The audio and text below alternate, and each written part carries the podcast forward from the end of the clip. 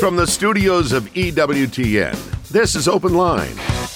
With today's host, Father Wade Menezes. In North America, call toll free 1 833 288 EWTN. That's 1 833 288 3986. Outside North America, call 1 205 271 2985 or send an email to openline at EWTN.com. A tremendous Tuesday to each and every one of you. Thanks so much for tuning in to EWTN's Open Line. Father Wade is in the house ready to take your phone calls. Pick up the phone and give us a call at 833 288 EWTN. That's 833 288 3986. If you're outside the United States and Canada, we've got a number for you. That number is 1 205 271 2985. And we'll even give you a uh, pass to the front of the line at 1 205 271 2985. I'm Jack Williams. Michael McCall producing the program. Your call screener is Matt Gubensky. And Jeff Burson, magnificent person, handling our social media efforts. So if you're watching us on YouTube or Facebook Live, you can type a question into the chat window and it may find its way to us by the end of the program. And our host, as he is every Tuesday, Father Wade Menezes. How are you? I'm doing great, Jack, and good to be back with you this week. Last week I was in your beloved Florida. You're in Johnette's beloved Florida, but I understand you were uh, in Mexico City for the great feast day of Our Lady of Guadalupe. So we give you that excuse. That's a very, very good excuse to not be in Florida the week I was there. But yes, I was kind of we hoping to broadcast while you were there. We were gathering uh, with 10 million of our closest friends. There and, you go. Uh, on the uh, the feast. Quite a party. It's really, it's really spectacular. It's it's like I mean we could we could do a week's worth of shows just on the things that we saw. It was really uh, amazing, inspiring. Uh, the faith of the Mexican people is just crazy, but it's unbelievable. We beautiful, did not beautiful. play bingo on the trip, but this time of year, I think of you whenever I do play bingo when the caller says, Oh! Oh, that's right. That's right. We are in the O antiphon stage of Advent, beginning with December 17th through the 25th. You got it, the nine day countdown for a great pre Christmas novena leading up to the great solemnity itself. And so I want to talk about the last third of Advent today. Uh, it's not really exactly appropriate to say the second half of Advent because it's really two thirds focusing on the second coming of Christ, the first two thirds of Advent, and the last third we focus on his first coming. And that all begins on December 17th, and we have a great shift in the liturgical readings, right? So we, we said last week when we talked about Advent in general, Jack, that, that Advent is a liturgical season of devout and joyful expe- expectation. It focuses on the two comings of Christ, hence, the Mass offers two prefaces one focusing on the general judgment, and one focusing on the nativity of our Lord. So that should tell us a lot right there. Advent is thus divided into two periods from its beginning, the first Sunday of Advent, to December 16th, and then the second period from December 17th all the way through the 23rd, but also including Christmas Eve, the Mass at night, uh, December 24th, and of course Christmas Day itself for that nine day novena count. This last one third of Advent, of the liturgical season of Advent, has us focus on the Nativity of our Lord in a very special way, something that the first two thirds of Advent did not do. Again, especially from December 17th through the 23rd. In fact, both the Mass and the Liturgy of the Hours have special texts assigned for all seven of these days inclusive. Uh, also, the great O antiphons are used during this time from December 17th to the 23rd. For example, in the Liturgy of the Hours, Jack, they're used during the celebration of Vespers when they serve as the evening antiphon for the Canticle of Mary, right? And in the Mass, the O antiphons are incorporated into the Alleluia verse before the Gospel at Holy Mass. So, what are the O antiphons? Well, December 17th, O Sapientia, O Wisdom. December 18th, O Adonai, O Lord of Might. December 19th, O Radix Jesse, O Flower of Jesse's Stem. Uh, the 20th, O Clavis Davidica, O Key of David. The 21st, O Oriens, uh, O Rising Dawn, or Eastern Dawn. Huh?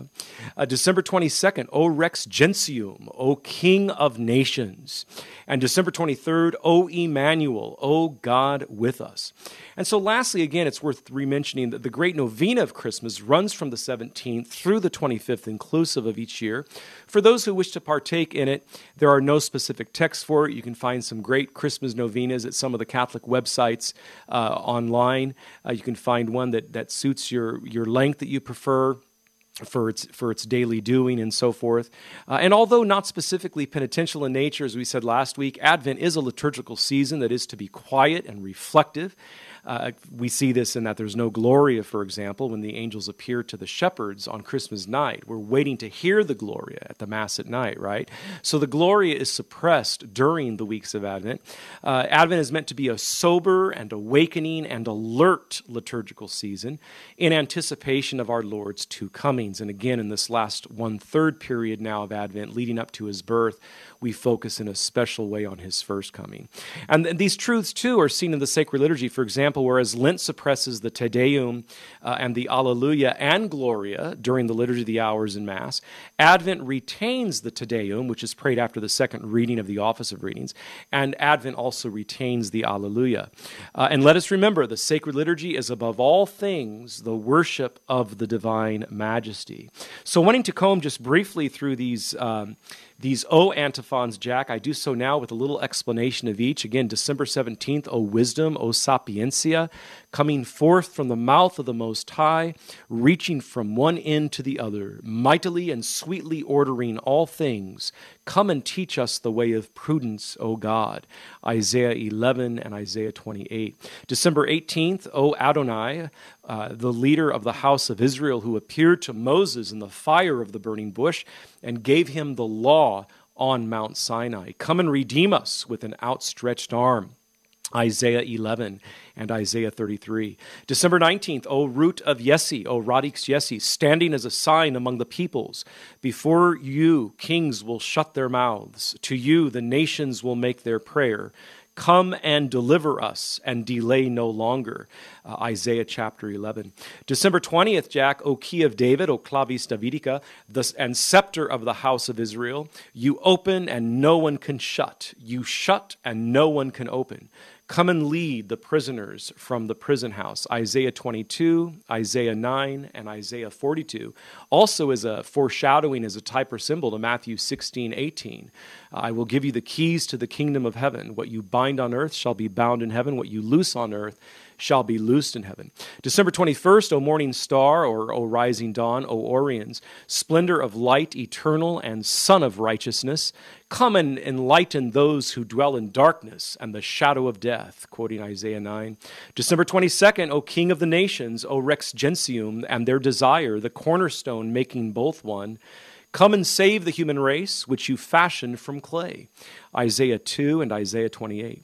December 23rd, O Emmanuel, we know this one. O come, O come, Emmanuel, O God with us, our King and our lawgiver, the hope of the nations and their Savior. Come and save us, O Lord our God. So there you have it, from the 17th to the 23rd. Uh, the seven O antiphons that we hear at Mass for the Alleluia verse and also at Vespers for the antiphon for the Canticle of Mary.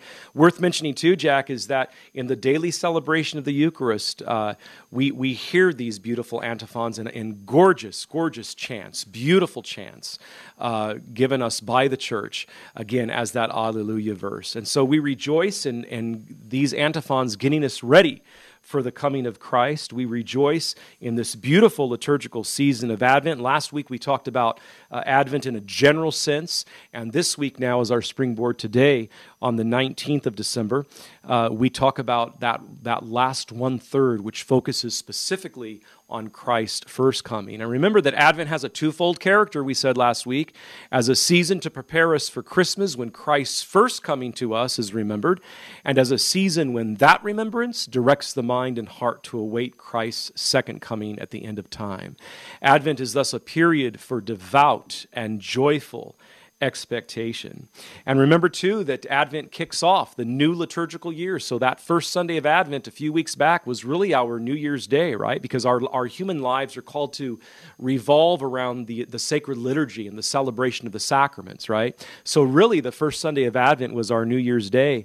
We read in the church's documents on the liturgy, quote, within the cycle of a year, the church unfolds the whole mystery of Christ, recalling thus the mysteries of redemption.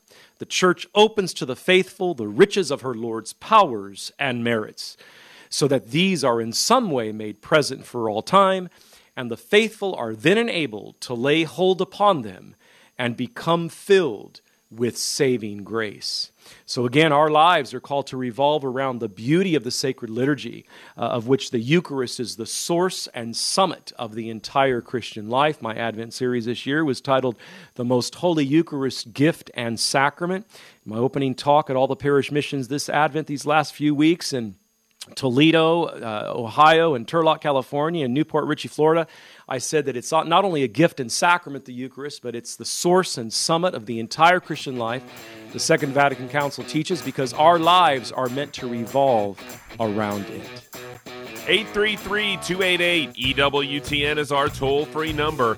833 288 3986. It's EWTN's Open Line Tuesday with Father Wade Menezes.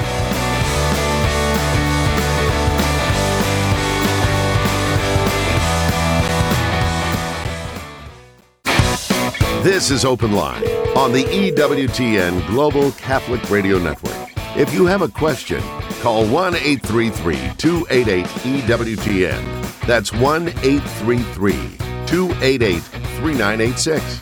Outside North America, call 1 205 271 2985. Or send us an email to openline at EWTN.com. You know, Wings is EWTN's weekly e newsletter. You can find out about EWTN radio and TV shows, items from EWTN's religious catalog, and lots more. Sign up for Wings at EWTN.com and click on subscribe. 833 288 EWTN is our toll free number. 833 288 3986. First up today, first stop for us, Father Wade, is Oahu in the Hawaiian Islands. Tiana is a first time caller listening at EWTN.com. Tiana Mele Kalikimaka. Aloha, Mele Kalikimaka to you as well. what can we do for you? Hi. So I have a question with the holidays approaching. Um, my son has been dating someone for several years who is a non Catholic, actually non denominational. And um, my son is is a good Catholic, of course, and um, I'm looking for a way because he seems to be more passive on the subject. Mm-hmm. Um, I'm looking for a way to sort of bridge that conversation with her. I mean, quite frankly, I just want to tell her when I see her next during the holidays. So, how can we help you become a Catholic? You know, um, I just don't know how to how to start that conversation, and so I'm just looking for some tips. Okay, That's great. It. Okay, great. Well, well, thank you. Well, ideally, we want her to come to you or to go to your son, uh, her boyfriend, or maybe you said fiance, uh, to go to, to, go to him or to you and say, uh, you know, I've been thinking about uh, looking more and more at the Catholic faith. What would you recommend? I mean, that's the ideal, right? She's intrigued by how you and your son, who you said practices the faith, lives the faith. Um, that, so ideally, that would be the situation. But at the same time, we're called to be evangelizers of the faith. So you want to do it in a way that, that's prudent and in a way that's not taking the baseball bat method because we're not going to get very far that way. And uh, ideally, you want to just be able to witness about the beauties of the faith that you yourself experience on a regular basis.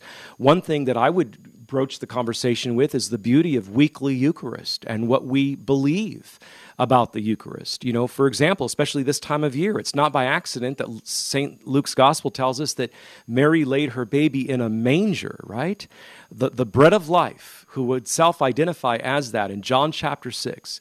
Um, I am the bread of life. Unless you, you, you eat my flesh and drink my blood, you have no life in you his mother placed him in an eating trough in a manger from the Manduco Latin, the, the, the, Latin uh, Manduco, which means to chew, or, or, or more graphically, to gnaw, G N A W. Uh, in, in, other words, very graphic, a, a, chewing, a real eating, in other words. A, an eating trough is what a manger is. Something as simple as that uh, as you prepare for the Eucharistic liturgy of Christmas. That's a beautiful thing to touch upon uh, the, the, the images of Christmas and how that ties into the Eucharist. Um, also, you know, the, the beauty of regular confession. Witness to her about confession. Uh, there's all kinds of ways you can approach, especially this Christmas season, on topics that are appropriate. You know, uh, Advent's our new liturgical year, the first Sunday of Advent, because our, our lives revolve around the sacred liturgy and its beauty, um, of which the Eucharist is the center of, right?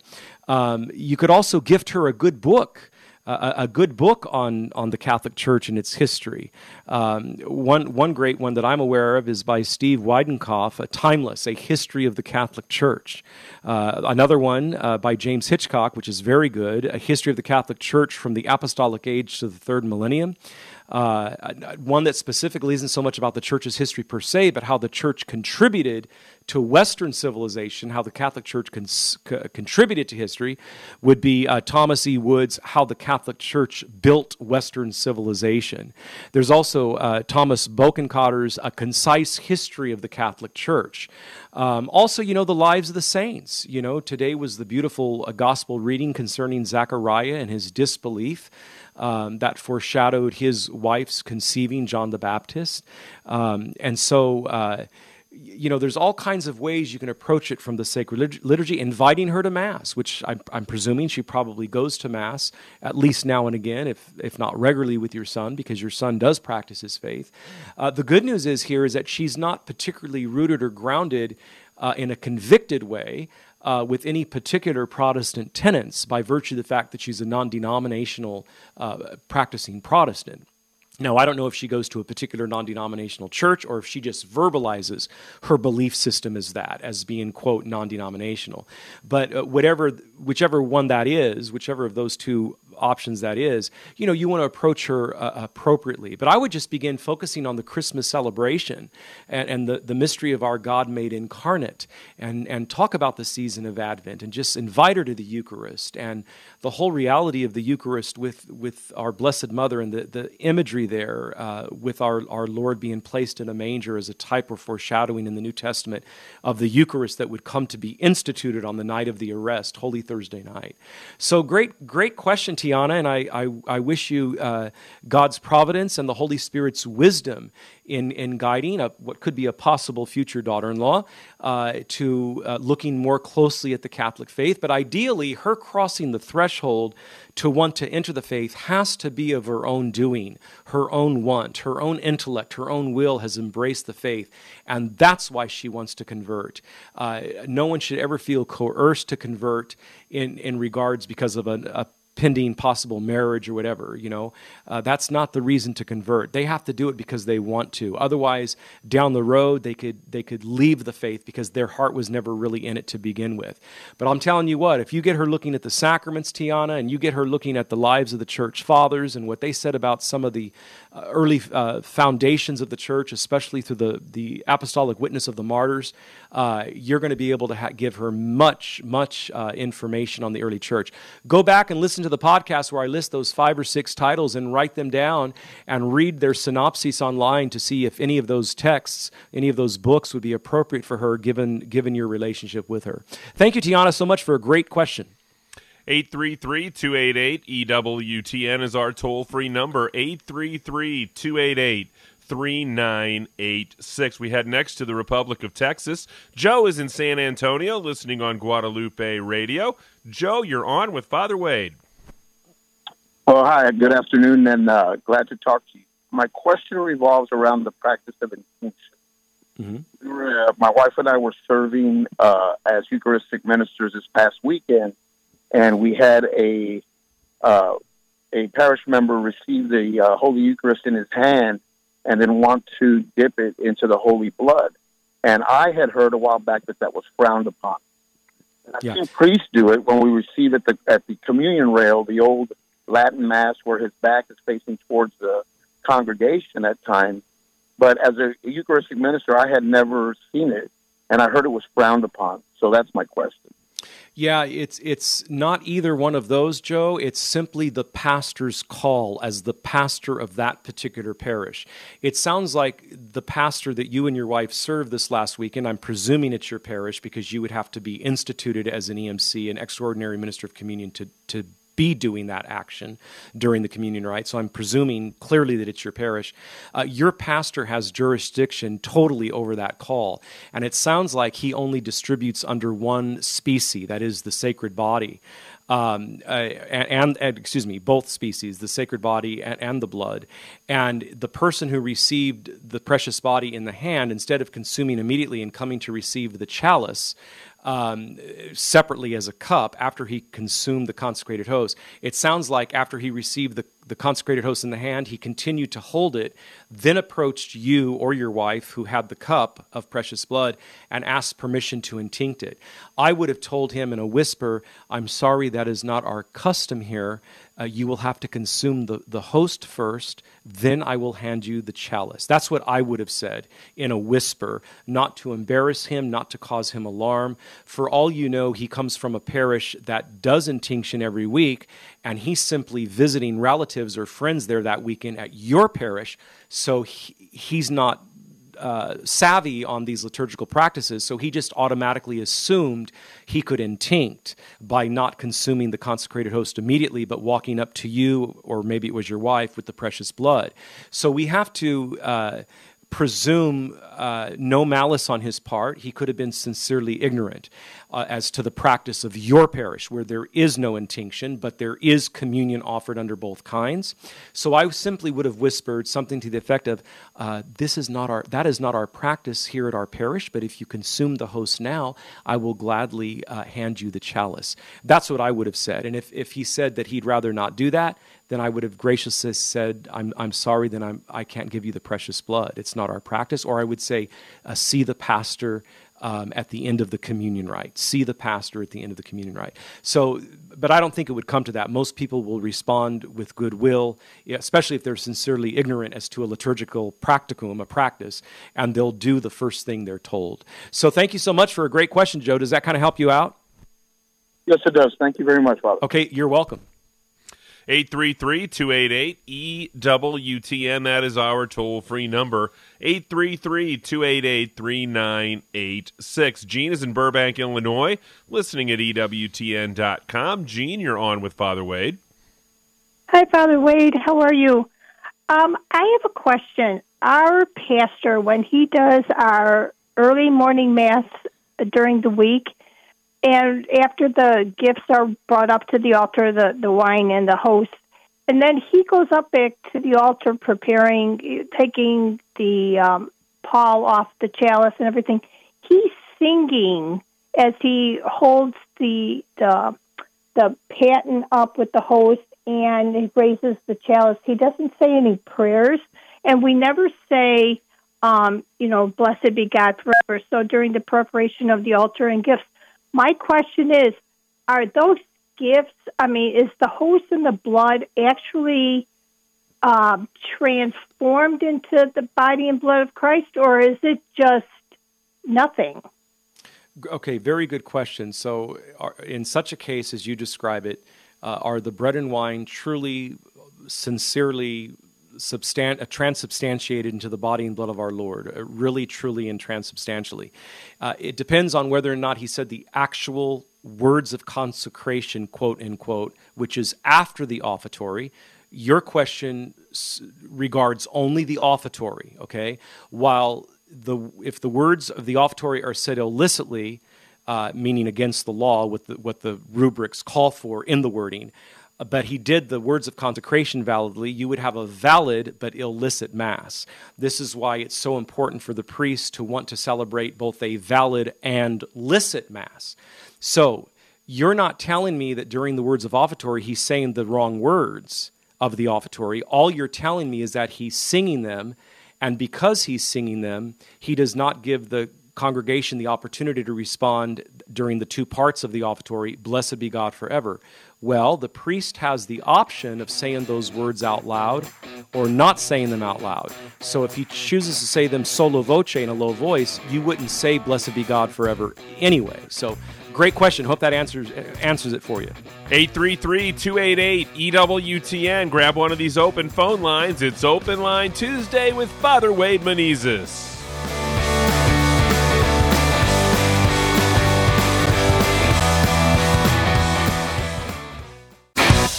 This is Open Line on the EWTN Global Catholic Radio Network. Congratulations going out to another member of the EWTN radio family, Catholic Community Radio in Baton Rouge and New Orleans, Louisiana, celebrating 14 years with EWTN. Congratulations to Dave Dawson and everybody at Catholic Community Radio from your friends here at EWTN.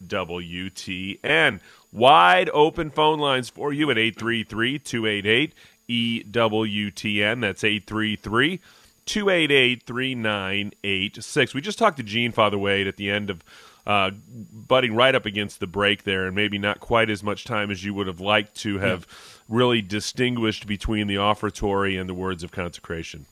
Yeah, so the words of offertory may be said aloud or in a low voice. If they're said aloud, then the people would respond as part of the dialogue, Blessed be God forever, after the bread is offered and after the wine is offered. And I say bread and wine at this point because that's exactly what they are. This is the offertory before the Eucharistic prayer, which has the words of consecration, also known as the words of institution. Huh? So uh, if he's singing them, uh, I, I presume uh, that there, the parts of the mass can be sung. Okay, now d- would we do that at a regular mass on a weekday? Usually that's not the case, but it doesn't mean the priest couldn't do it. Um, so the parts of the offertory, just like the words of institution, the words of consecration, the, the Eucharistic prayer itself and its multiple parts, all of these parts can be sung. So um, she said he was singing the parts, and if he was singing the parts, I would think because singing is done aloud, he would give the congregation the opportunity to respond precisely because it's allowed, even though it is being sung. They could chant back to him in a similar mode, you know, blessed be God forever, in a similar mode as he's chanting the words of offertory. But she made it sound like he's singing straight through. So uh, if that's I have case, an alternative. I have an alternative possibility. What's that? I think it sounds to me like he might be singing an offertory hymn and perhaps you know could he sing an offertory hymn and then sort of meditate the words of the offertory for lack No. of a better term No, if that if that's the case, if that's what she meant, Jack, as you're describing now, which is very plausible, that's what she meant. Um, I would say definitely that that is not permissive because the rubric says either sotto voce, low voice, or aloud, and it has to be one or the other. Now, it doesn't mean that an offertory hymn can't be sung before those words of, of offertory, of the offertory ritual of the mass, but it should be it should be uh, said aloud or in a low voice, and if said aloud, for the people to have the opportunity to respond, "Blessed be God forever." but it the way she described it she doesn't have to probably worry about whether or not she's receiving our lord in communion I would think not. I would think not. That she never said, in fact, that he was saying the wrong words. She just said that all he was doing was singing, and she Right. found that odd. So Uh, Karen writes in, she says, In a previous show, you mentioned these four spiritual senses intellect, memory, imagination, and I can't remember the last one. Can you tell me what it was, please? Yeah, she's referring to the faculties of the soul. Uh, faculty. How did she word that again? Spiritual what? Uh, spiritual Uh, she powers. said uh, spiritual senses. Yeah, spiritual senses. Uh, they're actually called, properly speaking, uh, faculties of the soul. From St. Thomas Aquinas, the intellect, the will, the memory, and the imagination. Huh? Uh, so those are the four faculties of the soul. The five spiritual powers of the body, what we call the, the, the senses of the body, are sight, smell, taste, touch, and hearing. So because we're a body soul composite, we have these nine great gifts that we should offer to God daily, for example, in our morning offering. I'm a big advocate of that. I, I preach this, that uh, I thank God daily, the Blessed Trinity, Father, Son, and Holy Spirit, for the five senses of my body uh, sight, smell, taste, touch, and hearing, and the four faculties of the soul intellect, will, memory, and memory, and imagination. And wanting to offer all nine of these precisely because we're a body soul composite. I, I've said this many times on Open Line Tuesday. St. Thomas Aquinas teaches very beautifully that as human persons, we don't have bodies, we are bodies. And we don't have souls as human persons, we are souls. That's how intimate and intricate the body soul compositeness is in the human person. And then he, he, takes it one step further. He says, look at it this way where the angels are non embodied spirits, the human person is an embodied spirit, right? And that's pretty powerful. So, yeah, it's, it's the four faculties of the soul. Great question. 833 288 EWTN. That's our toll free number. Grab one of these open phone lines at 833 288 3986. Philip is in Indianapolis listening on Catholic Radio Indy. Philip, you're on with Father Wade. Hi. Thank you, Father Wade. Uh, I really appreciate listening listening to to you, and uh, I listen pretty much every day. So uh, my question is, I'm still confused. Uh, uh, uh, Dr. David Andrews was explaining it the other night, but uh, I got interrupted and didn't get to hear the explanation. And it's it's about when Jesus was crucified, he descended into hell, and then on the third day he ascended. I'm confused about why he descended into hell. Yeah, don't don't confuse it with the hell of the damned. It's it's it's the hell, lowercase h, if you will, because they're they're absent from God's vision of the just who died before Jesus' uh, death and resurrection from the dead, before he fulfilled his paschal mystery, that four event event of his passion, death, resurrection, and ascension to heaven. Um, and in this case, not even the ascension, because he released them from the abode of the uh, the abode of the dead, is what we mean by this lowercase h hell. So there's the hell of the damned, those who go there by their own doing, because as number 1037 of the Catechism tells us, God predestines no one to hell. That's the hell of the damned, the Catechism is referring to in 1037. To go there is by one's own doing through purposeful, unrepentant, or non repentant mortal sin.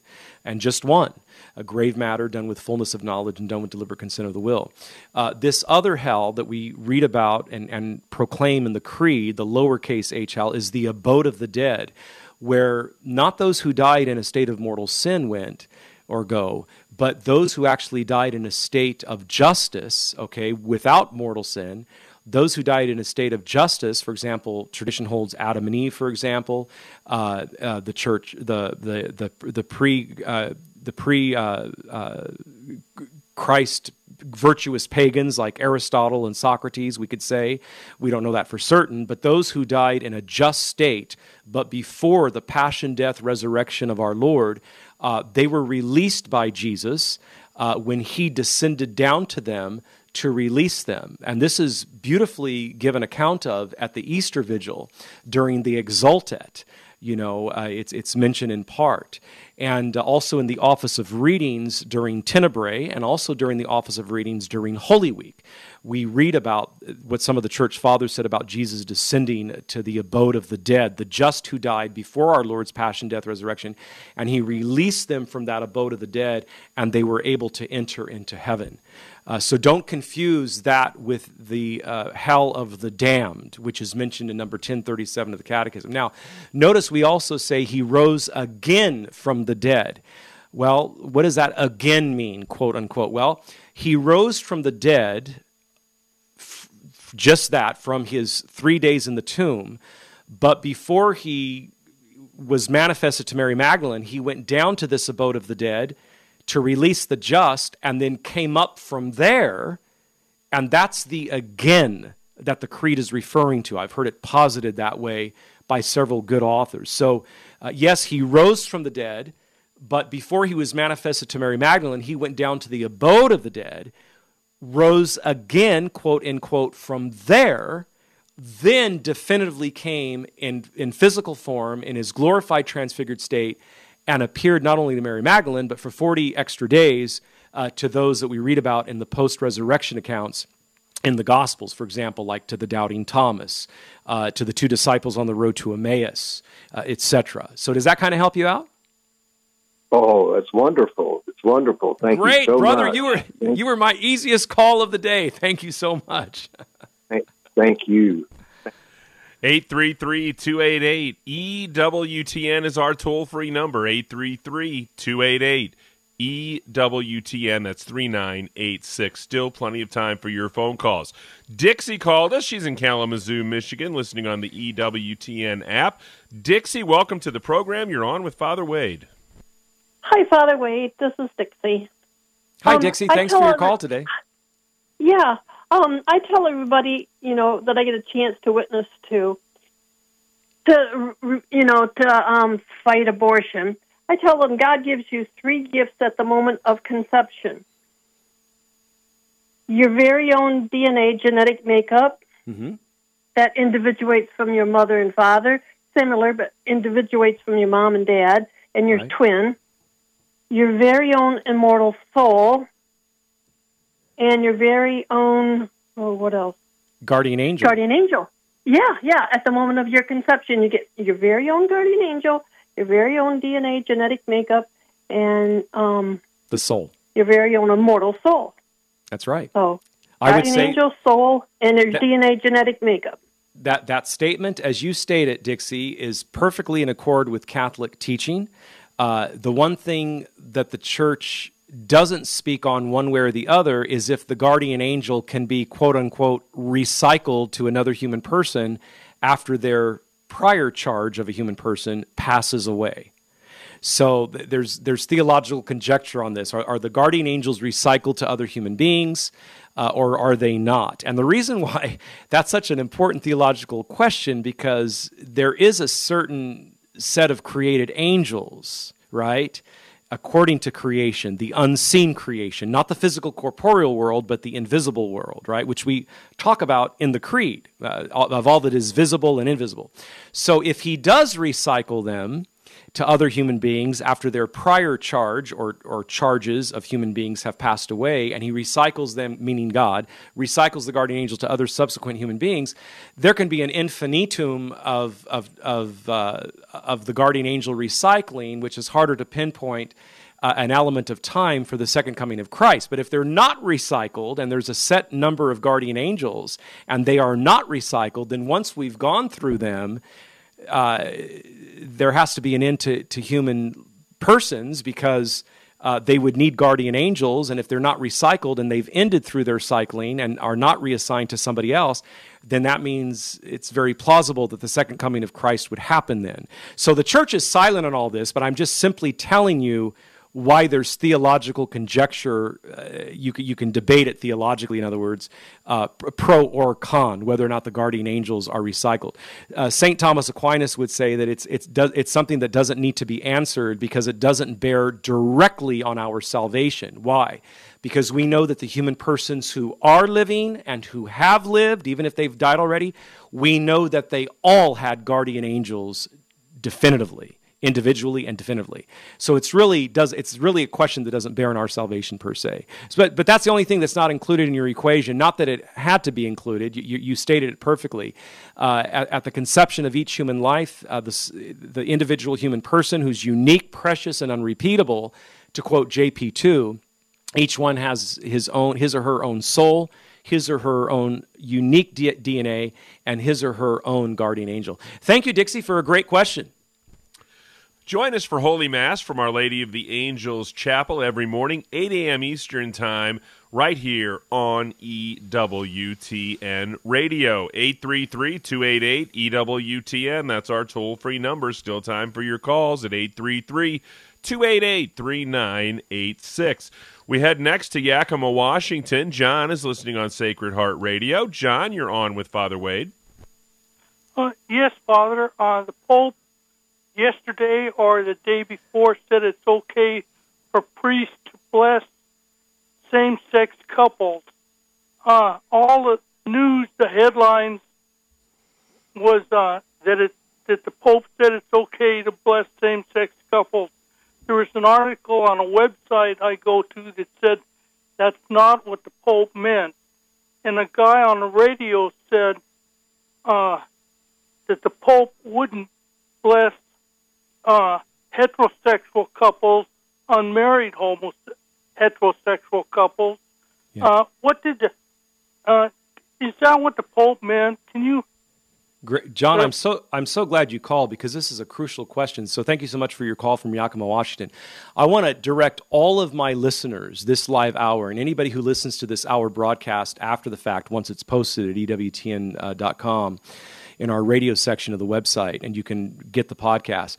I want to direct everybody to two documents. Number one is the document itself that came out from the Vatican. You can find it in the English, it's already been uh, published uh, at the Vatican website at vatican.va. That's www.vatican.va. It's titled Fiducia Supplicans, F I D U C I A. Second word, supplicans, S U P P L I C A N S.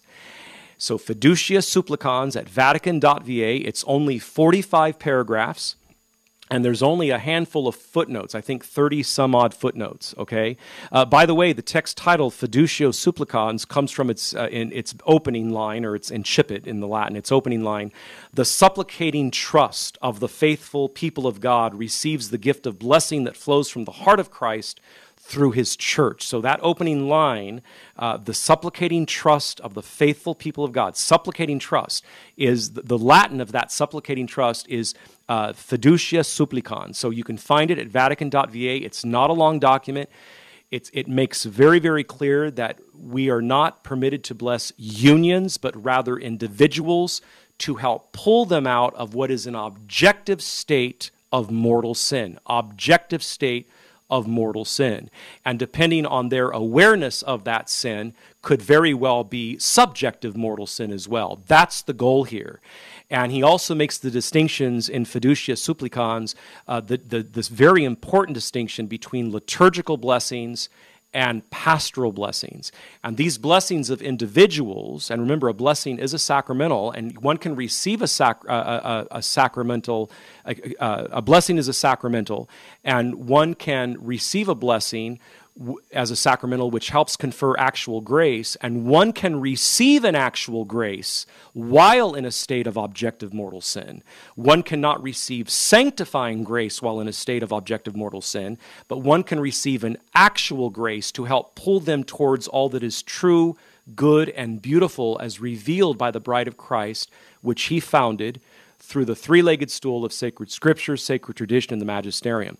The second document uh, John, that I want to direct you and all of my listeners to this hour that are listening live, is put out by pillarcatholic.com. That's P I L L A R C A T H O L I C.com. Again, pillarcatholic.com. They have a fantastic article titled Fiducia Supplicans What Does It Say? Again, the title of the article at pillarcatholic.com Fiducia Supplicans what does it say? And they provide an excellent, excellent analysis of what the, the dicastery for the doctrine of the faith has said uh, about this issue of blessing irregular unions. It's not just uh, couples in a, in a same sex relationship uh, the blessing of those individuals. It's also about the blessing of individuals, again, not the union, but the individuals who say are cohabitating heterosexuals in an active sexual relationship. Huh? Uh, let me just give a couple of, of paragraphs here that are very, very good.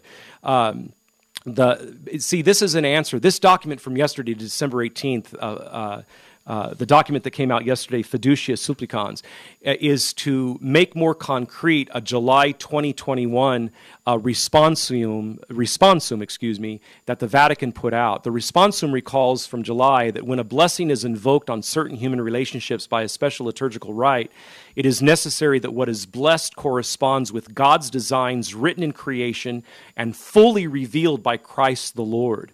For this reason, since the church has always considered only those sexual relations that are lived out within marriage to be morally licit, and others are not, the church herself does not have the power to confer its liturgical blessing when that would somehow offer a form of moral legitimacy to a union that presumes to be a marriage or to an extramarital sexual practice. So that was just now quoting the document that came out yesterday, reiterating the statement from 2021 by Pope Francis that it is impossible for the church. She herself does not have the power to uh, liturgically bless a union but to offer a blessing that is pastoral, not liturgical, but pastoral over an individual, even if that individual is coupled with somebody else in an illicit sexual union, uh, the individual can receive the blessing as a channel of grace to pull them out of what is objective mortal sin, hopefully to be guided by the spirit of divine wisdom to guide them into the fullness of truth. That's what's important here, and that's what needs to be uh, stated. For example, in paragraph 31 of this of this 45 paragraph document that came out yesterday uh, fiducia supplicans uh, we read this in such blessing in, in such cases excuse me a pastoral blessing may be imparted that not only has an ascending value of the person asking god but also involves the invocation of a blessing that descends from god upon those who recognizing themselves to be destitute and in need of his help and who do not claim a, legitima- a legitimation of their own current status in sin, but who beg that all that is true, good, and humanly valid in their lives and their relationships be enriched, healed, and elevated by the presence of the Holy Spirit, can receive such a pastoral blessing. Not a liturgical blessing, not a formal rit- ritual blessing, and surely not of the union, but of the individual who shows goodwill. The other thing I want to say here is something that Dr. David Anders echoed last hour, just before my show.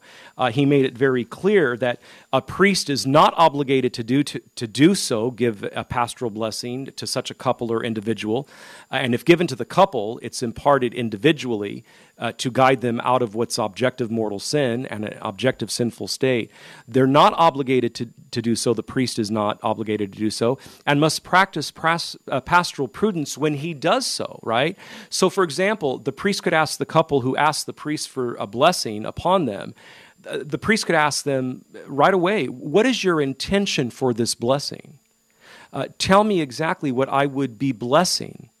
Uh, I, I know what I'm permitted to bless, and I very much want to impart that to you. But how do you see it? See, this is where the pastoral prudence comes in. But a priest is not obligated to do so, huh? Uh, and so that's important to remember as well. So again, I, I want to direct all my listeners to to the Vatican website to, to download. It's not a long document. Fiducia Supplicans, F I D U C I A. The second word is supplicans, S U P P L I C A N S, uh, from Vatican.va. And then also at pillarcatholic.com, a great synopsis of that document from the Vatican. And the Pillar Catholic article is titled Fiducia Supplicans What Does It Say? Fiducia Supplicans What Does It Say? Again, pillarcatholic.com. Thank you, John, for a great, great question. Next up is Daniel, a first time caller in Minneapolis, Minnesota, listening on Sirius XM Channel 130. Daniel, you're on with Father Wade.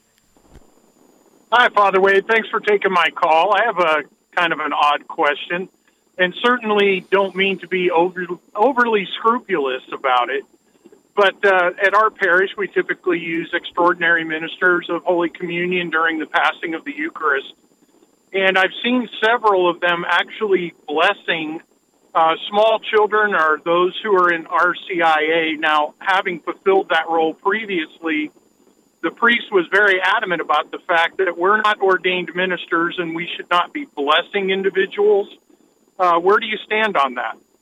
I stand with where the church stands on it, and that is that the communion line is not a place for blessing. Uh, it's a place for distribution of Holy Communion. Your very question centers on the fact that you have people coming up who are not able to receive. For example, there's still a catechumen, an adult catechumen. And by adult, I mean, you know, anybody over the, the, the, the age of, of uh, in, not an adolescent, in other words, but somebody who's not a Catholic, a catechumen who's not a Catholic, who's coming up with their arms crossed. Well, that's not really the place for them to be coming up yet because they're not in the church yet. In fact, we we dismiss the catechumens during the sacred liturgy. Um, and for the liturgy of the Eucharist, we dismiss them. They can be present for the liturgy of the Word, but they're dismissed during the liturgy of the Eucharist. So why would they come up uh, back up for the the communion line. The communion line has a theology about it. It's for those who are per se in Holy Communion to receive it.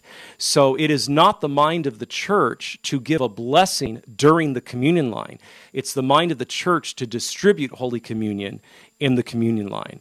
So we we first to address your question, we need to address the issue of people coming up with arms crossed. Let's say there is a Catholic fully in the church, has all three sacraments of initiation, baptism, confirmation, Holy Eucharist, but he he or she has a well-formed conscience. They know they're in a state of objective mortal sin, and they come up for a blessing uh, with their arms crossed. Well, that's not the mind of the church. The mind of the church is for you to be reconciled in the sacrament of reconciliation, the ordinary channel for you to have your mortal sin forgiven. Then you can get back into the communion line. In fact, this crossing of the arms to come up and receive a blessing in the communion line for the person who knows through their good conscience they're in a state of mortal sin actually delays conversion because they take on the attitude that even though I know I shouldn't receive communion, I can still go up and, and get a blessing. Well, that delays them getting back to confession. It defers them getting back to confession. And that's not a good thing. Father, would you leave us with a blessing? I certainly will, Jack. May the blessing of Almighty God, the Father, and the Son, and the Holy Spirit descend upon all of our Open Line Tuesday listeners and remain with each and every one of you this day and always. St. Joseph, terror of demons. Pray for us. On behalf of our host, Father Wade Menezes, producer Michael McCall, call screener Matt Gubensky, and our social media maven, Mr. Jeff Burson. I'm Jack Williams. Thanks so much for tuning in. Back at it tomorrow with Father Mitch. Until then, God bless.